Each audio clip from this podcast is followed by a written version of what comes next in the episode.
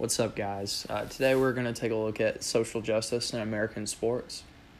Uh, so, political activism by American athletes has been a widely discussed and debated topic, especially in recent years, given the oversaturation of media and sort of divisive nature of American politics. Um, and while activism in sports is certainly not unique to American athletes, uh, I can think of several instances of other countries uh, particularly apartheid era South Africa. Uh, their athletes were very vocal in protests, and um, several other countries. Today, we'll just be focusing on American athletes. Um, so, the name that likely comes to mind when I mention this topic is former San Francisco 49ers quarterback Colin Kaepernick, uh, whose name has sort of become synonymous with the terms social justice and activism. Uh, when you when you pull up his Wikipedia, it actually lists him as an activist and American football quarterback in that order. Uh, for those of you who don't follow sports or just simply aren't aware of his story, uh, I'll just briefly explain. Uh, before the 49ers' third preseason game of the 2016 season, uh, Kaepernick was seen sitting on the bench during the national anthem. Uh, during a post-game interview, he explained his position, stating, quote, I'm not going to stand up and show pride in a flag or for a country that oppresses black people and people of color. To me, this is bigger than football, and it would be selfish on my part to look the other way. There are bodies in the street and people getting paid leave and getting away with murder. End quote. He referenced a series of African American deaths at the hands of law enforcement uh, that, that led to the Black Lives Matter movement and said that he would continue the protests until he felt like the American flag represents what it's supposed to represent. The following week, in their last preseason game, uh, Kaepernick decided to kneel on the field um, during the anthem.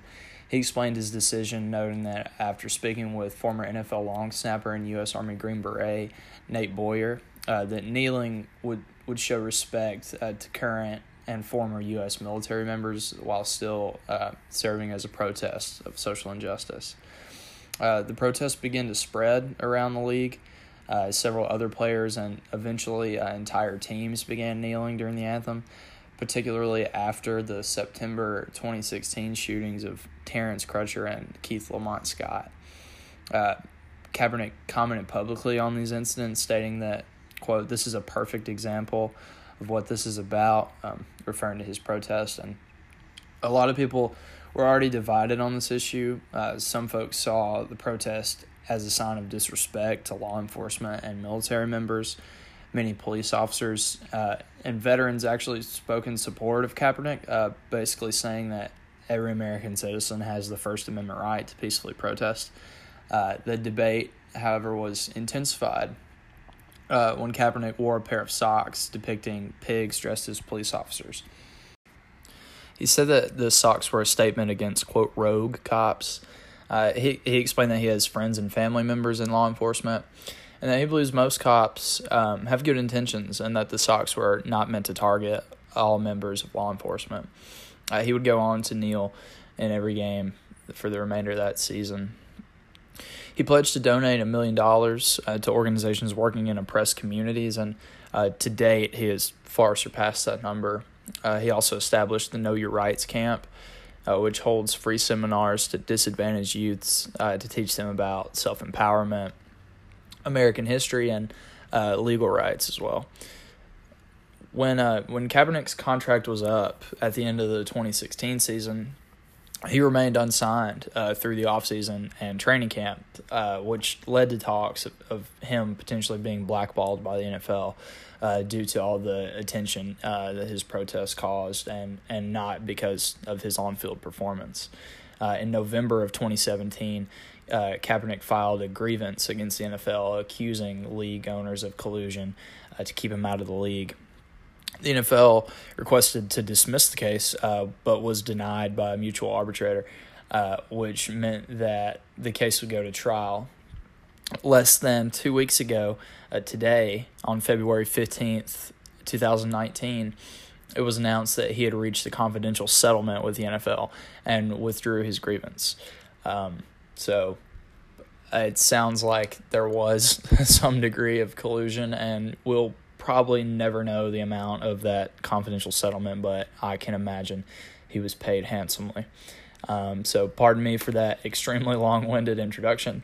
Uh, but I felt it was important to address Kaepernick's story. Uh, it's one of the more recent and probably the most prevalent case of American athlete taking a stand in recent years. Uh, so today uh, we're going to take a look at some other instances of activism that preceded Colin Kaepernick and uh, the effects they had on American culture. We'll start off with one of the most well-known athletes and activists in American history. Um, on January 17th, 1942, Cassius Marcellus Clay Jr. was born in Louisville, Kentucky. At age 12, he began boxing and uh, would go on to win a gold medal in the 1960 Summer Olympics at age 18. The following year, he converted to Islam and changed his name to Muhammad Ali. Ali would defeat Sonny Liston uh, in 1964, making him then the youngest ever world heavyweight champion at age 22. I I think this was later bested by Mike Tyson, who I believe was 20 uh, when he became heavyweight champion. Uh, but at the time, that was Ali being 22 years old, the heavyweight champion of the world, was unprecedented. Um, he registered for conscription in the United States military on his 18th birthday and was listed as 1 A uh, in 1962. Two years later, he was reclassified as 1 Y, uh, which basically means uh, fit for service only in times of national emergency after he failed uh, the U.S. Armed Forces qualifying test uh, because his writing and spelling skills were substandard due to his dyslexia. Uh, he was later quoted as saying, I said I was the greatest, not the smartest. By early 1966, the Army lowered its standards uh, to permit soldiers above the 15th percentile and Ali was again classified as 1 A. Uh, this classification meant that he was now eligible for the draft and induction into the U.S. Army at a time when the U.S. Uh, was heavily involved in the Vietnam War, a war uh, which put him further at odds with the white establishment.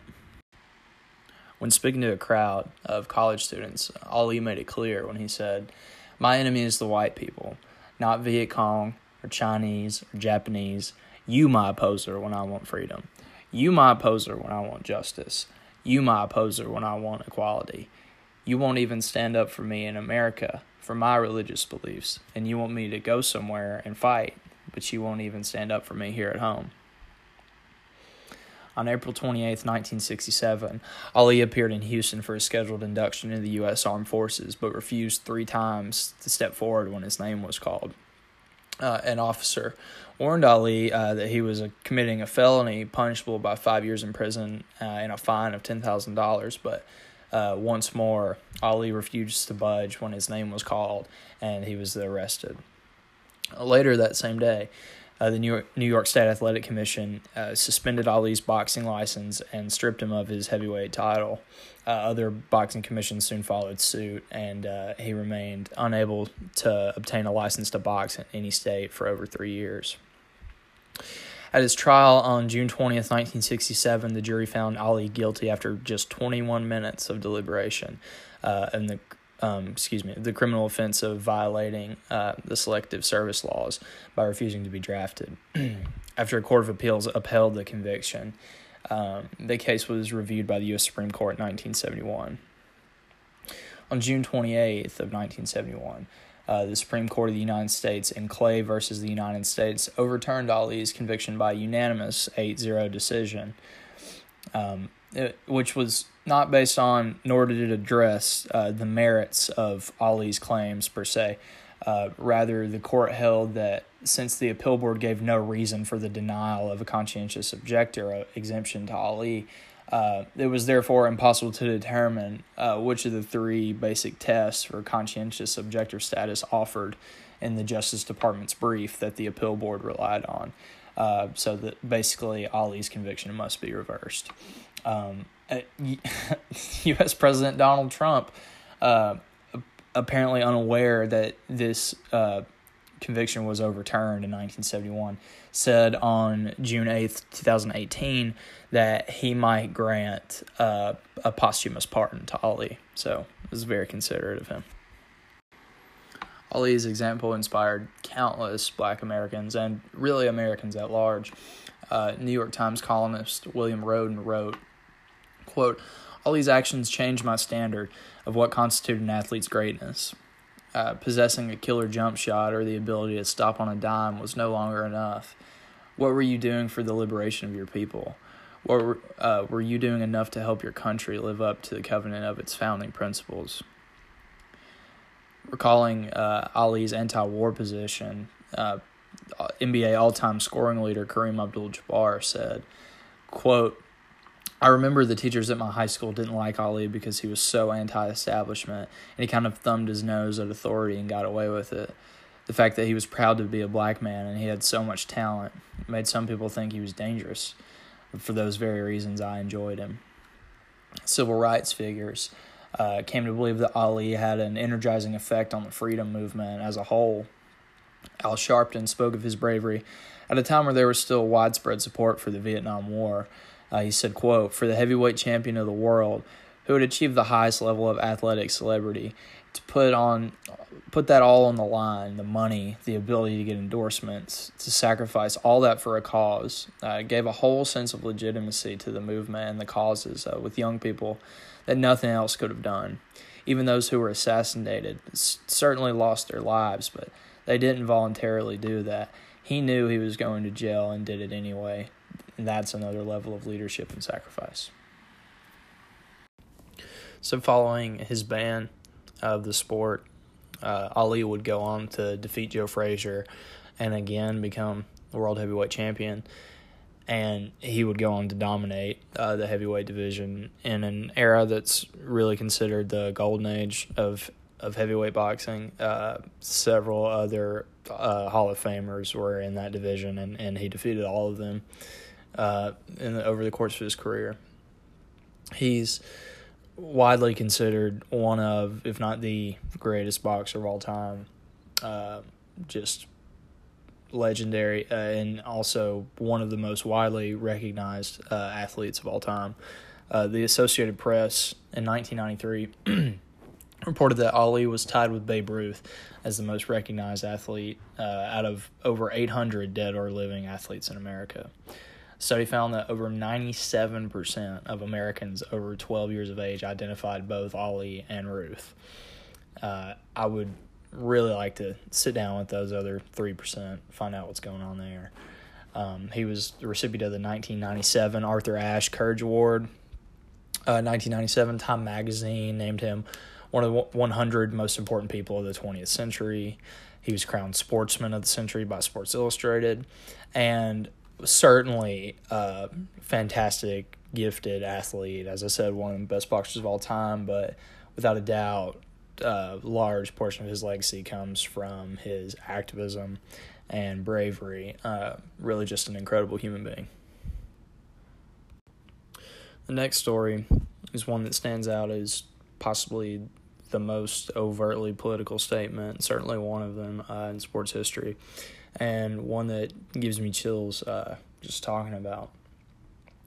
During the 1968 Summer Olympics in Mexico City, three runners made their way to the podium for the medal ceremony after the 200 meter event. Americans Tommie Smith and John Carlos, who won gold and bronze, respectively, along with Australian silver medalist Peter Norman. All three men had patches on their jackets signifying the OPHR, or Olympic Project for Human Rights. During the playing of the Star Spangled Banner, Smith and Carlos, each wearing a single black leather glove, raised their fist and bowed their heads for the duration of the national anthem. The two U.S. athletes received their medals shoeless, wearing only black socks to represent black poverty. Tommie Smith wore a black scarf around his neck to represent, represent black pride. John Carlos had his tracksuit jacket unzipped to show solidarity with all blue collar workers in the U.S. and wore a necklace of beads, which he described quote, were for those individuals that were lynched or killed that no one said a prayer for, that were hung and tarred. For those thrown off the side of the boats in the middle passage, end quote.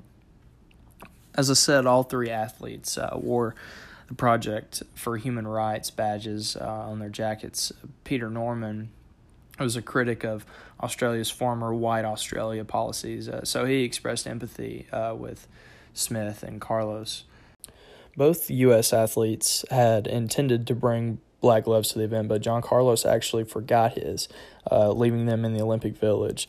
And it was Peter Norman uh, who suggested that Carlos wear Tommie Smith's left handed glove. And for this reason, uh, Carlos uh, is raising his left hand as opposed to his right, uh, differing from the traditional Black Power salute.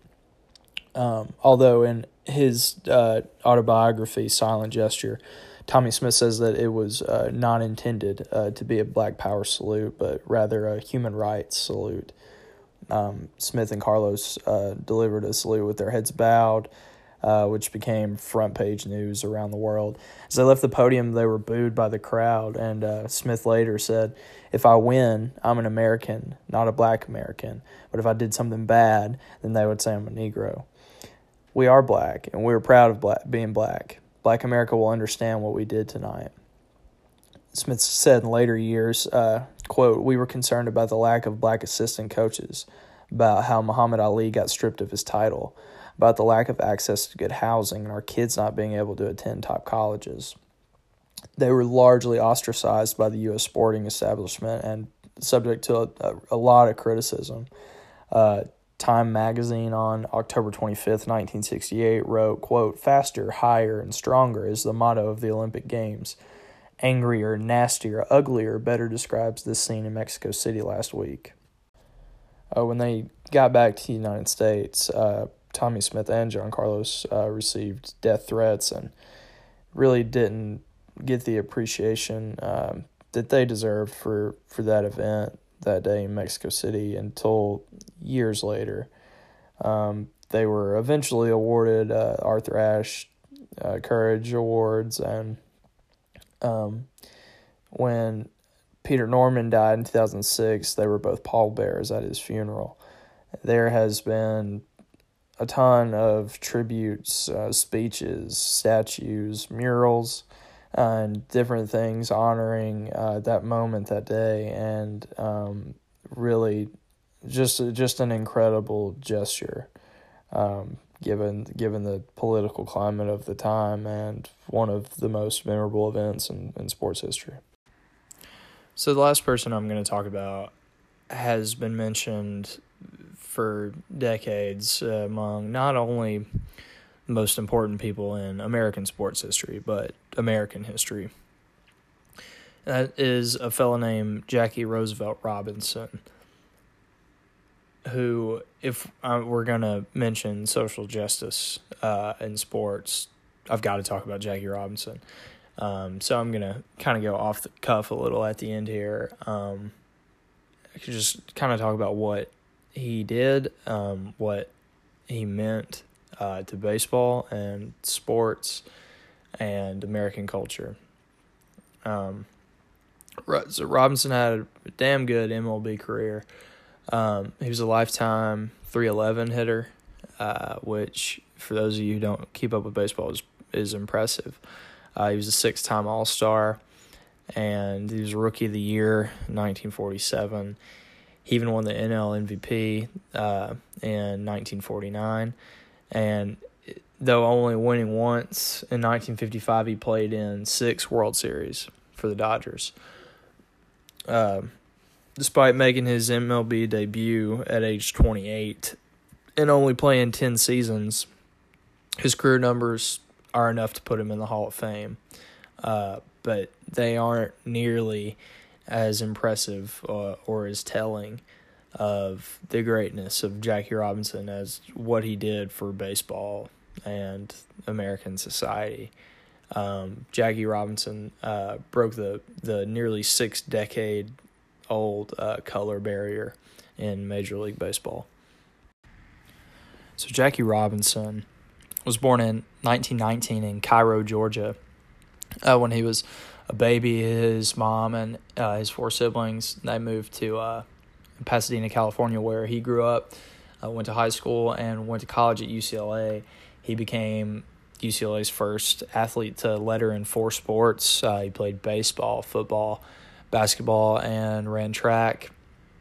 And uh, I recently saw uh, within like the last year or so, I saw some film of him playing football. I'm not sure if it's UCLA or professionally, but he was an incredible football player, uh, great running back, uh, which I did not know uh, until recently. But um, just you know, obviously very gifted athlete. Uh, he met his wife Rachel uh, his senior year at UCLA, and in 1942.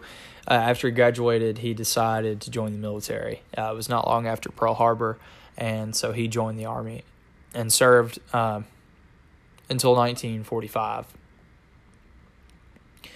And when he left the military, uh, he worked a few different jobs. He eventually became the athletic director at Sam Houston State in Austin, Texas, uh, and he coached basketball.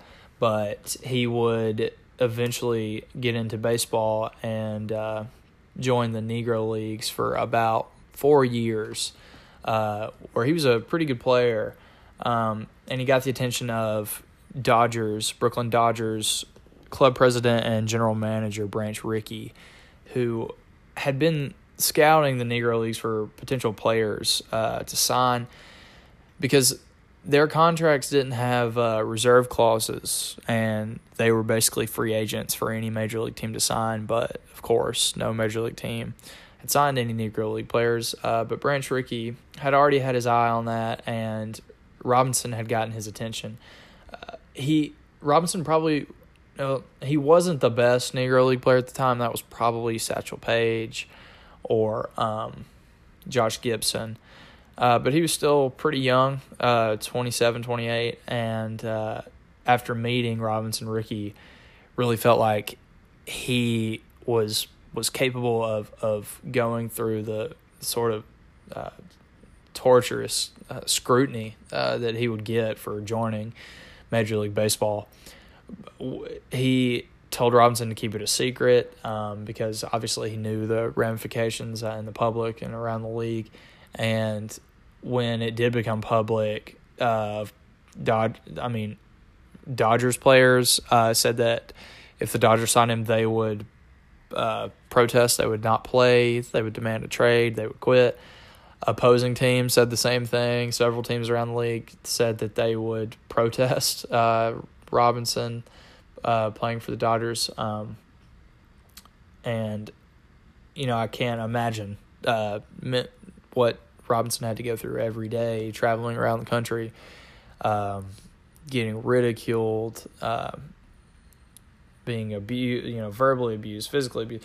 Other uh, opposing teams threw at him, uh, you know, and that was before baseball had helmets, which seems insane, which seems archaic. Uh, but you know, he was subject to all that, um, and you know, despite that, he went on to, to have a great career. Uh, it's just un- just unbelievable that he had to deal with that and still produced at a you know all star level.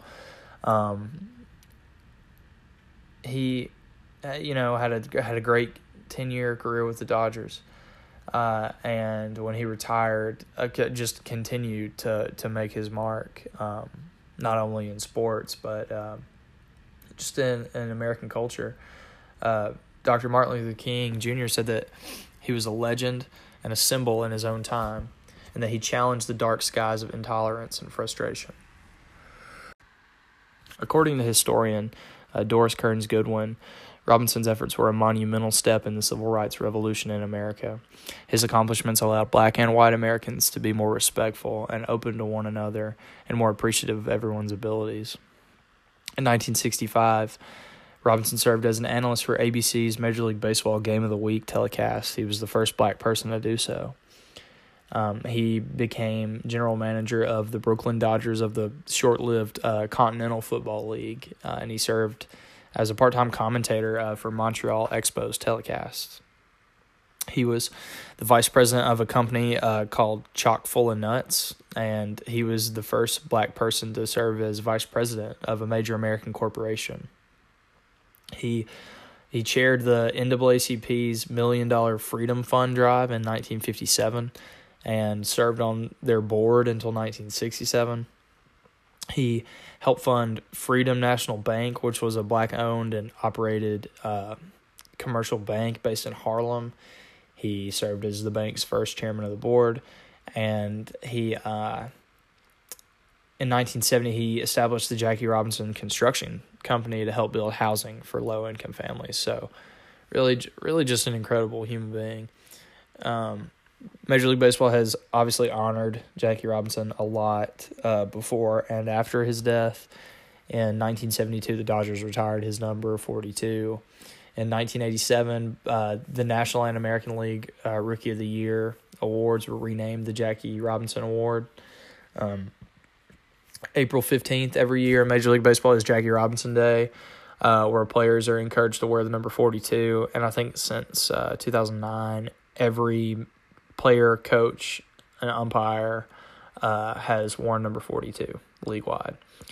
Um, in 1997, on April 15th of 1997, uh, his jersey w- was retired uh, throughout Major League Baseball and was the first time any jersey number had been retired throughout one of the four American sports leagues. Uh, under the terms of the retirement, uh, it it grandfathered in uh, players who currently wore number 42, and uh, actually uh, Mariano Rivera, who is uh, probably the not probably definitely the best closer of all time uh, for the New York Yankees. He uh, was the last major league player to wear number 42 on a regular basis. since 1997, only Wayne Gretzky's number 99, retired by the NHL in 2000, has been retired league wide, and Wayne Gretzky uh, that's a the whole separate podcast on him. Uh, not the most athletic, but that would be Bo Jackson. But the best athlete, the most dominant athlete to ever play a game uh, was was Wayne Gretzky. But that's a separate discussion. Um, perhaps the most important athlete uh, in American sports history was Jackie Robinson. So that's about it for this podcast. Uh, hopefully, I was able to give you some interesting perspectives on uh, social justice issues in American history and, and how they tie into sports in America. Thanks a lot for listening.